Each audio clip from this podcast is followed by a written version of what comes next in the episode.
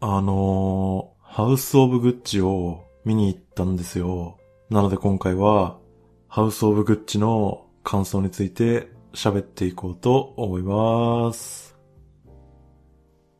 巨匠リドリー・スコット監督の最新作ですね。で、もう、リドリー・スコットといえばね、もう前作の最後の決闘裁判が、もうあれは10月とかそれぐらいだったと思いますけど、もう前作の公開からわずか3ヶ月後の最新作っていうことで、まあ本当にちょっと尋常ではない仕事のスピードを見せつけてきたリドリー・スコットですけど、ね、つい先日には、もう中世フランスを舞台にした歴史劇を作ってたと思ったら、ね、今度はいきなり1995年のもうイタリアでグッチ一族崩壊の話なんてね、そんな、なんかギャップすげえなみたいな。一体どうしたんだいって思ったんですけど、実際映画を見てみてね、あの、これは一体何なんだいって思いましたね。結局。で、まあ、本当にあの、僕が思った、もう、感想を、一言で言ってしまうと、あの、まあもう根本的にというか、この、ハウス・オブ・グッチの原作というか、このグッチ一族崩壊の話っていうのと、このリドリー・スコットの相性っていうのが、いまいちだったんじゃないかなっていう印象ですね。なんか、そこに尽きるかなみたいな感じで思いましたね。なので、まあ、そんな感じのテンションで、ちょっと喋っていくと思います。で、まあ、このハウスオブグッチなんですけど、まあね、なんか、まあ、そもそもね、その、グッチっていう実在のブランドでね、しかも、まあ、それを実名で扱って、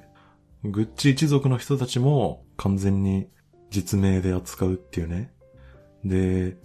しかも、その本作の主人公であるパトリツィアっていう人は、まあ、未だにご存命ということでね。その当事者本人も生きてて、ついね、ちょっと二十何年前の話で、しかもそれを実名でやりきっちゃうっていうのは、まあ、すごかったし、実際それが公開前から結構話題でしたよね。で、まあそんな映画なんで、まあ当然っちゃ当然なんですけど、このね、主人公であるパトリツィア・レチャーニ本人とか、あとはまあ、グッチ一族の今の遺族ですよね。その人たちからはもう抗議があり、で、特にその、グッチ一族を代表して、その抗議の声明を出してるのが、あの、映画にも出てきたアルド・グッチの娘であるパトリツィア・グッチっていうね、もう名前同じっていう、こうややこしいですけど、パトリツィア・グッチさんはもう、この一族をね、ハリウッドの金儲けに利用されたっつって、超えてはいけない一線があるぞっつって、まあ、ブチ切れてるっていうのは、まあニュースになってましたね。で、それに対してリドリー・スコットは反論してて、で、その反論がね、なんて言ってたかっていうと、あなた方のようにね、一族のうち一人は結婚した妻に殺されていて、で、さらに違うもう一人は、脱税で逮捕されてるようなね、そんな一族が、その私に向かって、金儲けの話でとやかく言うなんてことはできないだろう、つって。大体ね、もうあんたのお父さんなんか、アルパチーノが演じてんだぞ、みたいな。それでも不満か、みたいな。いう反論をしてて、そんな反論でいいのかみたいな感じですけどね。まあ、リドリー・スコットも負けじと真っ向から反論してるっていうのも、まあ、日本公開前から、あの、伝わってきてましたけどね。で、このアメリカでの公開後なんですけど、あのー、このハウス・オブ・グッチの後半にも、まあ、彼の役が出てくるトム・フォードですよね。そのまあ実際にマウリツィオ・グッチたちと仕事をしていて、まあ本人たちを実際に知ってる人ですよね。で、まあそんなトム・フォードがこの映画を見て、まあボロクソに酷評したっていうのも、まあ一個この映画に関わる結構大きいニュースでしたね。でですね、この映画は、まあ先ほどアルパチーノって言いましたけど、まあそんな一流俳優たちが、このね、華麗なるグッチ一族をね、演じていたのが、まあ一番見どころかな、とか思うんで、まあまあ、ちょっとその主要人物たちに沿って、あのー、まあなんとなく感想言っていこうかなと思います。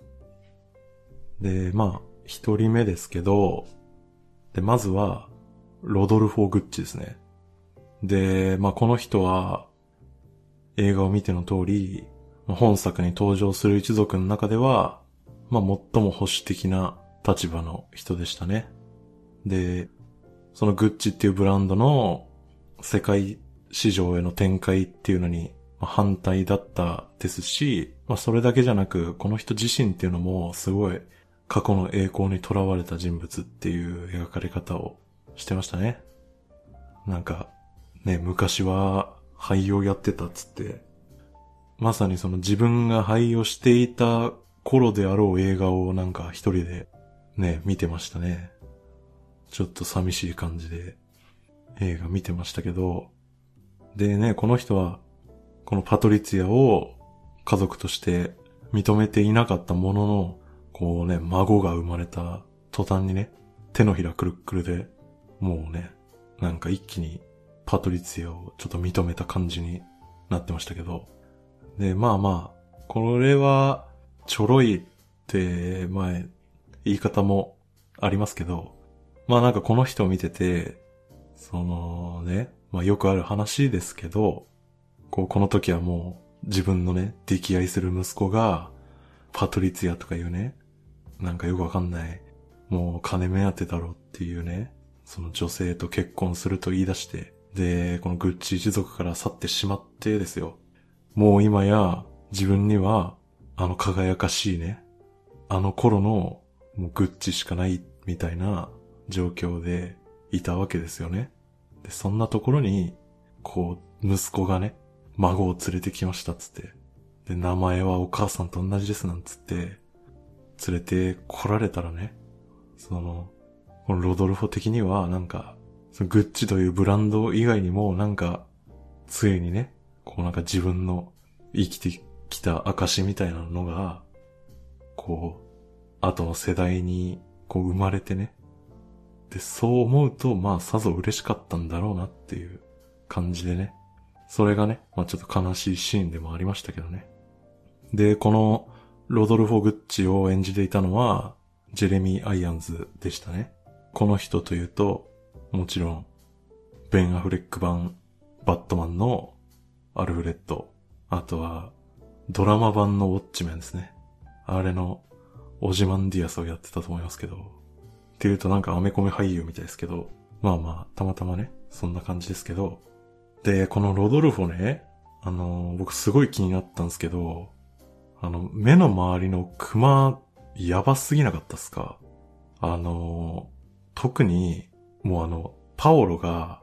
その自分のデザイン見せに来て、ね、もう、お前のその才能っていうのは、もうやっぱ世間から隠しといた方がいいぞ、つって。なぜならお前は無能すぎるからなっていうね、辛いシーンありましたけど、あの時のロドルフォはもう、もう目の周り黒すぎて、ちょっともう死神みたいになってましたよね。いくらなんでも。もうこれやりすぎじゃねえかと思って。もうね、その目の黒さにしか、ちょっと目がいかなかったんですけど、あれは、どういうことなんですかねあれいいんすかねっていうね。で、次は弟のアルド・グッチですかね。で、この人は、兄のロドルフォとは完全に対照的ですよね。グッチっていうブランドの拡大に尽力してる人で、で、この人が、えー、アメリカとか、あと日本への言及もありましたけど、そのヨーロッパ以外の世界にブランドを展開していった人みたいですね、実際に。で、その結果、一応、儲かりはしてたっぽいんですけど、結果的にその、グッチのブランド品が世界中にあまりにも広がりすぎてしまって、その結果、そのラグジュアリーブランドとしてのグッチっていうものの価値が下がっちゃって、で、その下がったブランドイメージの回復っていうのが、まあ、後に、このグッチを牛耳ることになるマウリツィオが、なんか苦労したとこみたいですね。で、このアルドが登場して、その当初はですよ、あの、パトリツィアというね、存在を知って、で、このマウリツィオとパトリツィアのこの夫婦をね、自分がグッチ家にこう受け入れることで二人に恩を売っといて、で、それと同時にこの二人と関係を作っとくことで自分のやりたい方向をいつも阻止してくる兄をね、その孤立させようっていうなかなかうまいムーブをしてたんですけど、うんまあそこまでは良かったんですけどね。まあ結果的にはもう脱税してたっていうね、もうしょうもないことをしていったおかげで、最終的にはもう自分の息子にね、刑務所にぶち込まれるっていう、まあそんな結果になっちゃう、まあかなり残念な人でしたね。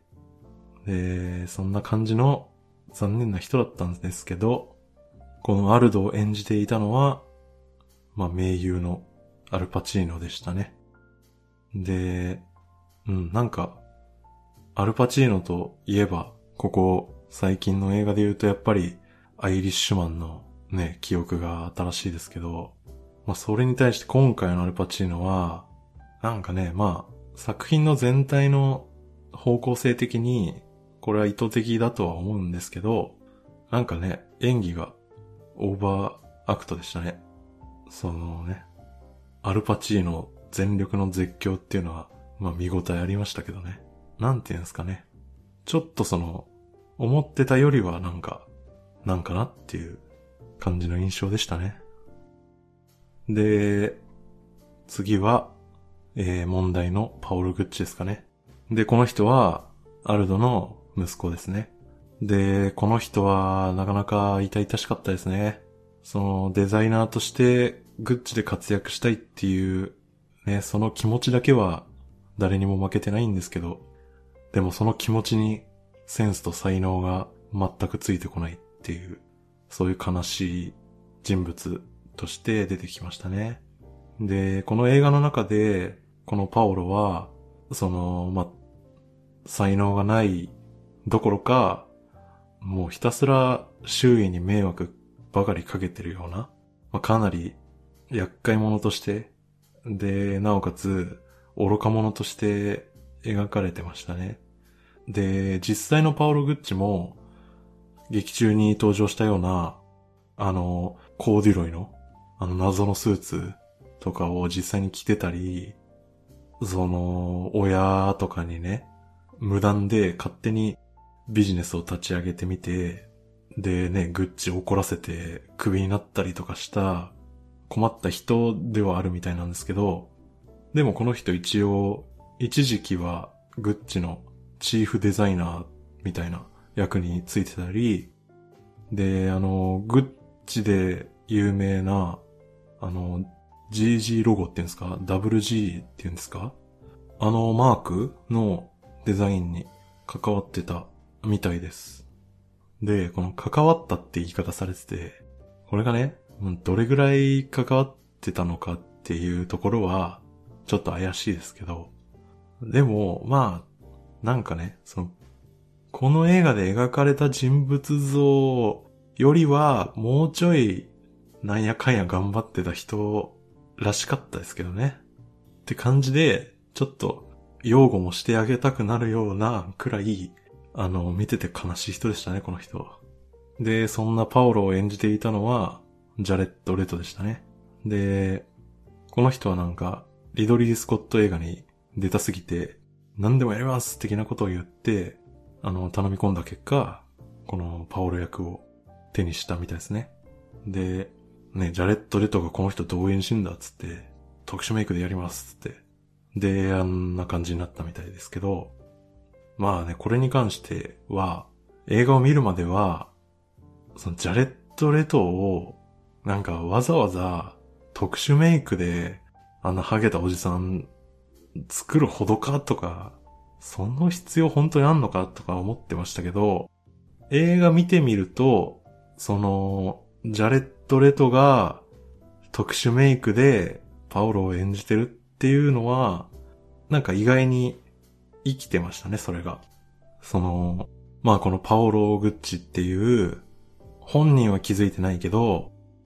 なんかいまいちそのグッチ系に馴染めてないみたいな。なんかどうしてもこの人浮いてんなみたいな感じっていうのが、その俳優の中で一人だけ特殊メイクで登場してるっていうジャレット・レトのそのちょっとした違和感があのいい意味でそこに活かされてたと思います。で、この映画においてはその違和感っていうのがそのパオロっていうキャラクターにも繋がってたんで、プラスに働いてたと思うんですけど、な、なんすかね？ジャレット・レトのね、演技にはね、なんかいつも、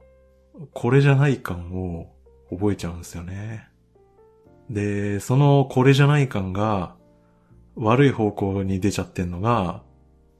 あの、デビッド・エアバン・スーサイド・スクワットだと思うんですけど、うん、なんかね、なんなんですかね。うん。で、この今回の特殊メイク使って役作りっていうのも、まあ、そのね、見た目で全然違う俳優が特殊メイクで見た目寄せに行くっていうので言うと、やっぱりゲイリー・オールドマンがやったウィンストン・チャーチルとか、クリスチャン・ベールがやったディック・チェイニーが、まあ、すぐ思い浮かぶと思うんですけど、なんかね、その二人と比べちゃうと、なんかね、別にいいんだけど、なんかやっぱ違うな、みたいな。なんなんだこの違和感は、みたいなのが出ちゃうんすよね。出ちゃうというか、感じちゃうんですよね、こっちが。というか僕がね。別にね、ジャレット・レトに何も恨みとかはないんですけど、なんかね、いつもこれじゃない感をね、覚えてしまうんですよね。ただ、このジャレット・レトを演じるパオロ・グッチについて、一つフォローしとくと、あの、目が良かったですね。目がね、ずっと悲しそうな目をしてましたよね。普通にしててもなんか悲しげな顔してるんですよね。そこがね、ちょっと見てていいなと思って、で、なんかその顔の感じがね、パオロ・グッチはすごい厄介な、なんか愚か者だけど、悪いやつじゃないんだろうなっていう感じが出てたんで、なので、その、この映画で僕的には唯一その感情移入する余地のある人物だったと思いますね。このパオロが。で、次はマウリツィオ・グッチですかね。で、この人はもともとグッチというブランドにはあまり興味がなく、で、家業を継ぐ気もなく、将来は弁護士になりたいような人だったんですけど、パトリツィアと出会ったが最後、あれよあれよと一族の中へ戻っていき、最終的には、グッチというブランドも自分の人生をも破滅へと導いてしまうんですね。で、まあこのマウリッツィオの設定を見てると、やっぱどうしてもマイケル・コルレオーネを思い出さずにはいられないですよね。ねそのグッチ系もイタリア人だし、絶大な権力を持ってる一族だし、なんならアルパチーノいるし、その初期の情報では、なんかロバート・デ・ニーロも出るかもみたいな話もあったしね。なんで、やっぱゴッドファーザーを連想しちゃうんですよね、どうしても。なんですけど、このハウス・オブ・グッチとゴッドファーザーのその類似性っていうか、共通点っぽいところが見出せちゃうのは、正直この映画に対しては、ノイズになってたと思いますね。で、まあ、はっきり言うと、そのゴッドファーザーと比べてしまうには、このグッチ家の物語っていうのは、展開もそうだし、話の顛末も、ちょっとね、お粗末すぎるんですよね。だから、その比べたり、ちょっと並べて考えない方がいいと思うんですよね。で、その作り手っていうのも、その辺の自覚があるから、あの、まあ、音楽使いとか、色使いとか、そういうとこでかなりゴッドファーザーとの差別化は前面に出してたと思うんですけど、でもそれだけだと、ゴッドファーザーへの連想っていうのはちょっと拭いされなくて、まあ、結局やっぱアルパチーノいるしね。で、やっぱイタリア人なんで、どうしてもね、思い起こさせちゃうんですよね。そうなると、やっぱ、それに比べると、このグッチゲで起きる物語は、かなりしょうもないんで、結果的にその映画自体もちょっと、しょぼいって印象を、あの、持たせる助けになっちゃうと思うんですよね。そこは本当に、あのー、作り手が悪いとかじゃなくて、なんかしょうがないとこですよね。なんか、どうしようもないとこっていうか。うん、そこはちょっとあったんじゃないですかね。で、このマウリツィオを演じたのはアダム・ドライバーですね。で、まあアダム・ドライバーといえば前作の最後の決闘裁判からまた連続してね、主演級の出演をしてますけど、すごいですね。どんだけ気に入られてるんだって感じですよね。で、このアダムドライバーって、すごいですよね。あの、ね、スターウォーズ出て、スコセッシの映画にも出てるし、なんだあと、ジム・ジャームッシュの映画とかも出てるしね。で、あとなんだ？テリー・ギリアムの映画とかも出てますよね。で、最新作はレオス・カラックスですからね。もう巨匠に気に入られる俳優なんですよね。すごいですよね。まあ、実際、この人がやってる役は結構間違いないみたいなとこありますからね。さすがですよね。って感じで、まあ、今回のマウリツィオは、その最後の決闘裁判のルグリほどではもちろんないですけど、結構ね、マウリツィオも映画の後半ではだいぶね、勘違い気味な人になってっちゃったんで、その辺の演技はやっぱさすがでしたね。有能風無能みたいな感じをね、やっぱきっちりやってくれますね。アダムドライバーは。で、まあ、今作の主人公、パトリツィア・レッチャーニですね。で、一応この人が本作の主人公になったわけなんですが、やっぱね、このパトリツィアっていう人が、やっぱ正直かなり問題ある人なんですよね。で、世間的な評価としては、お金目当てでグッチ家に近づいた、まあ、ゴールドディガーってやつですね。そういった人で、で、イタリアのブラックウィドウみたいな言われてますね。黒い未亡人っていうことですけどね。ただね、もうブラック移動っていう単語は、もう今、マーベルのものみたいになってるんで、マーベルのブラック移動にもはや失礼だろみたいな感じになりそうですけどね。まあまあ。で、この人は映画で描かれた通り、殺し屋を雇って、夫を殺してしまうわけですけど、で、その後もね、その、まあ、有罪判決で、懲役26年でしたかね。なんかそれぐらい判決受けるんですけど、で、まあ、ユーザーになってから、その精神科医に自己愛性パーソナリティ障害って診断されてたり、メディアのインタビューなんかでも、私はイノセントではないけど、ギルティでもないみたいな。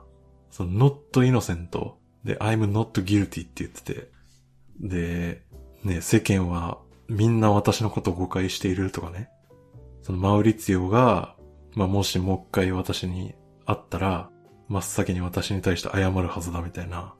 ことを言っちゃってるような、ちょっとまあやばい人なんですよね。で、この映画ではその人を、まあ、主人公に据えて、で、その、確かに世間で言われてる通り、お金目当てで近づいたっていう側面はあったが、しかし一方では、マウリツィオのことを本当に愛していたっていうのも事実であるっていう、そこでちょっと複雑なキャラクターとして、あの、描いていましたね。なんですけどね、やっぱ、その本人がなーって思っちゃうから、どうもね、僕にはちょっと乗れなかったとこはありますね。で、ただ、えー、このパトリツィアを演じたレディー・ガガですね。このレディー・ガガの演技に関しては、まあ本当満場一致ですよね、多分ね。で、実際、やっぱりレディー・ガガはすごいですね。俳優レディー・ガガはすごいですね。まあその、自分をよそ者扱いする、その男性社会で、男性たちと対等にね、渡り合っていく、そのパワフルさはもちろんだし、やっぱりそのさっき言ったマウリツィオとの関係において、まあそのお金とか、その権力とか、名声に対する欲望と、と、やっぱりマウリツィオ本人への愛っていうのの、その感情のね、入り混じりとかせめぎ合いみたいなとこが、まあ見事にね、体現してましたね。あの、一番最初にね、このパトリツィアとマウリツィオがパーティーで出会うとこの、あの、マウリツィオが自己紹介した時に、その、グッチっていう単語を耳にした瞬間、顔が変わるのとかね、面白かったし。で、やっぱ出会ってから結婚するまでのパトリツィアとかって、やっぱその、お金目当てで近づいているとはいえ、やっぱりマウリツィオに恋してる感みたいなのは、やっぱ出てましたしね。で、その感じっていうのが、ちゃんとこう、なくなってってるみたいなのが、やっぱさすがの演技だったと思いますね。まあね、その、俳優としてのレディー・ガガがすげえっていうのは、アリースター誕生の時点でもう明らかでしたけどね。相変わらず、さすがですね、この人は。で、そんな感じで、主要のキャラに沿って感想じみたことを言ってきましたけど、そのお話全体としてね、やっぱ気になるところっていうのがありまして、で、まあ大きく二つ挙げたいと思うんですけど、一つは、あのー、誰にも感情移入できなかったですね。その、パオロのところとかパトリツィアの流れでちょっと言いましたけど、この映画の主役であるパトリツィアとマウリツィオにとりあえずあんま感情移入できないんですよね。で、なんならそのグッチ一族の誰にも感情移入はできないんですよね。で、強いて言えば、パオロだと思うんですけど、まあ、パオロに感情移入したところでみたいなとこがあるんで、その、もちろん、映画は別に感情移入しながら見るのが全てとは思ってないんですけど、ただ、この映画は、その、グッチ一族の崩壊を描いたドラマっていう言われ方してますけど、でもまあ実際は、そのパトリツィアとマウリツィオのメロドラマじゃないですか。なんで、やっぱりこの二人には、ある程度感情移入させてくれないと、どんどんその、興味がなくなっていくんですよね。なんか、何してんだこの人たちはみたいな、なっちゃうんで最終的に感情移入ができないとね。なので、その点で言うと、やっぱね、感情移入きついんですよね。特に、さっきちょっとまあ言っちゃいましたけど、パトリツィアですよね。で、特に、うん、その離婚後ですかね。そのもうマウリツィオをめちゃくちゃ恨むじゃないですか。で、ちょっと恨み方のスピードにちょっとついていけないですよね。あの、夫を殺すっていうことに踏み切るのも、どうしても早すぎるって思っちゃうし、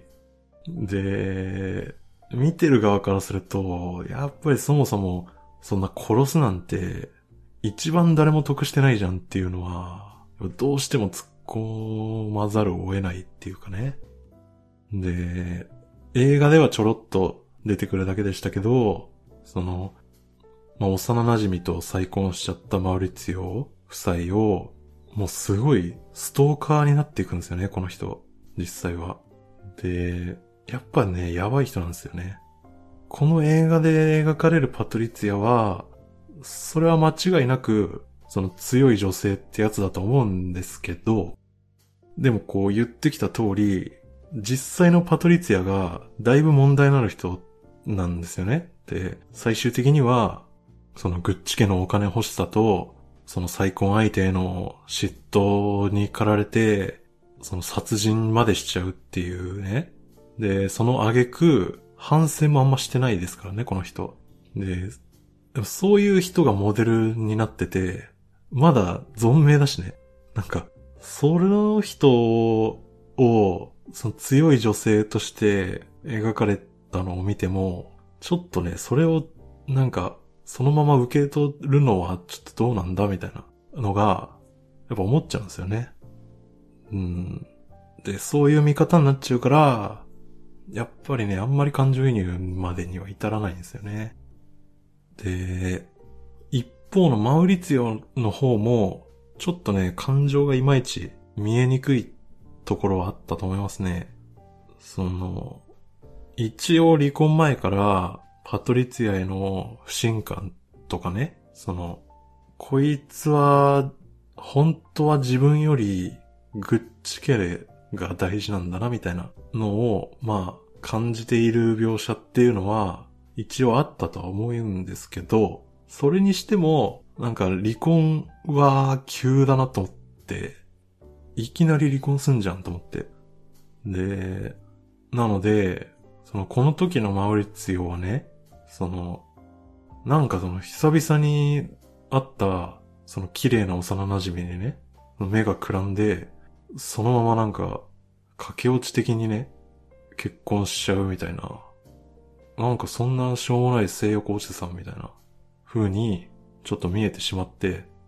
で、ね、その後のパトリツィアとの関係とかを見てても、そのね、パトリツィアどころか、あんなね、母親の名前を名付けた自分の娘に対しても、君は愛がないねっていう。パトリツィアもそうだし、娘も愛してないのかお前はっていうことなんでね。なので、その彼が、やっぱどうしても離婚に踏み切りたかった動機っていうのは、まあちょっと見えにくかった気がして、で、その終盤のマウリツィを見てると、やっぱり、あの、ダメ人間なんで、どうもね、ちょっと乗れないっていうのはあったんですよね。でもそれ言い出すと、その、これ実話だし、その実際の二人がまあこんな感じだったっていうことなので、そこはだから、作り手たちに対して突っ込めることじゃないんですよね。多分ね。だから、やっぱりそもそもこういうメロドラマとしてこの話を描いたっていうことが良くなかったんじゃないのって思っちゃいましたね。で、それが二つ目の気になったところで、このグッチ家の物語へのアプローチですよね。で、これはリドリー・スコット本人も言ってるんですけど、このグッチ一族崩壊の話っていうのは、まあ滑稽なんですよね。で、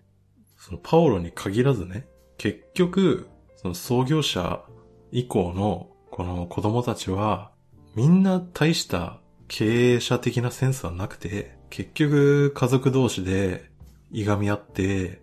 蹴落とし合って、その末ね、その一族に殺人が起きちゃう始末で、で、さらには自分たちの名前がね、ブランド名になってるような、そんなブランドからその名前を持ってた自分たちがね、見事に全員追い出されちゃうっていう、まあなんともお粗末な話なんですよね。もう事実自体が。で、そういう話なので、もともと。だから、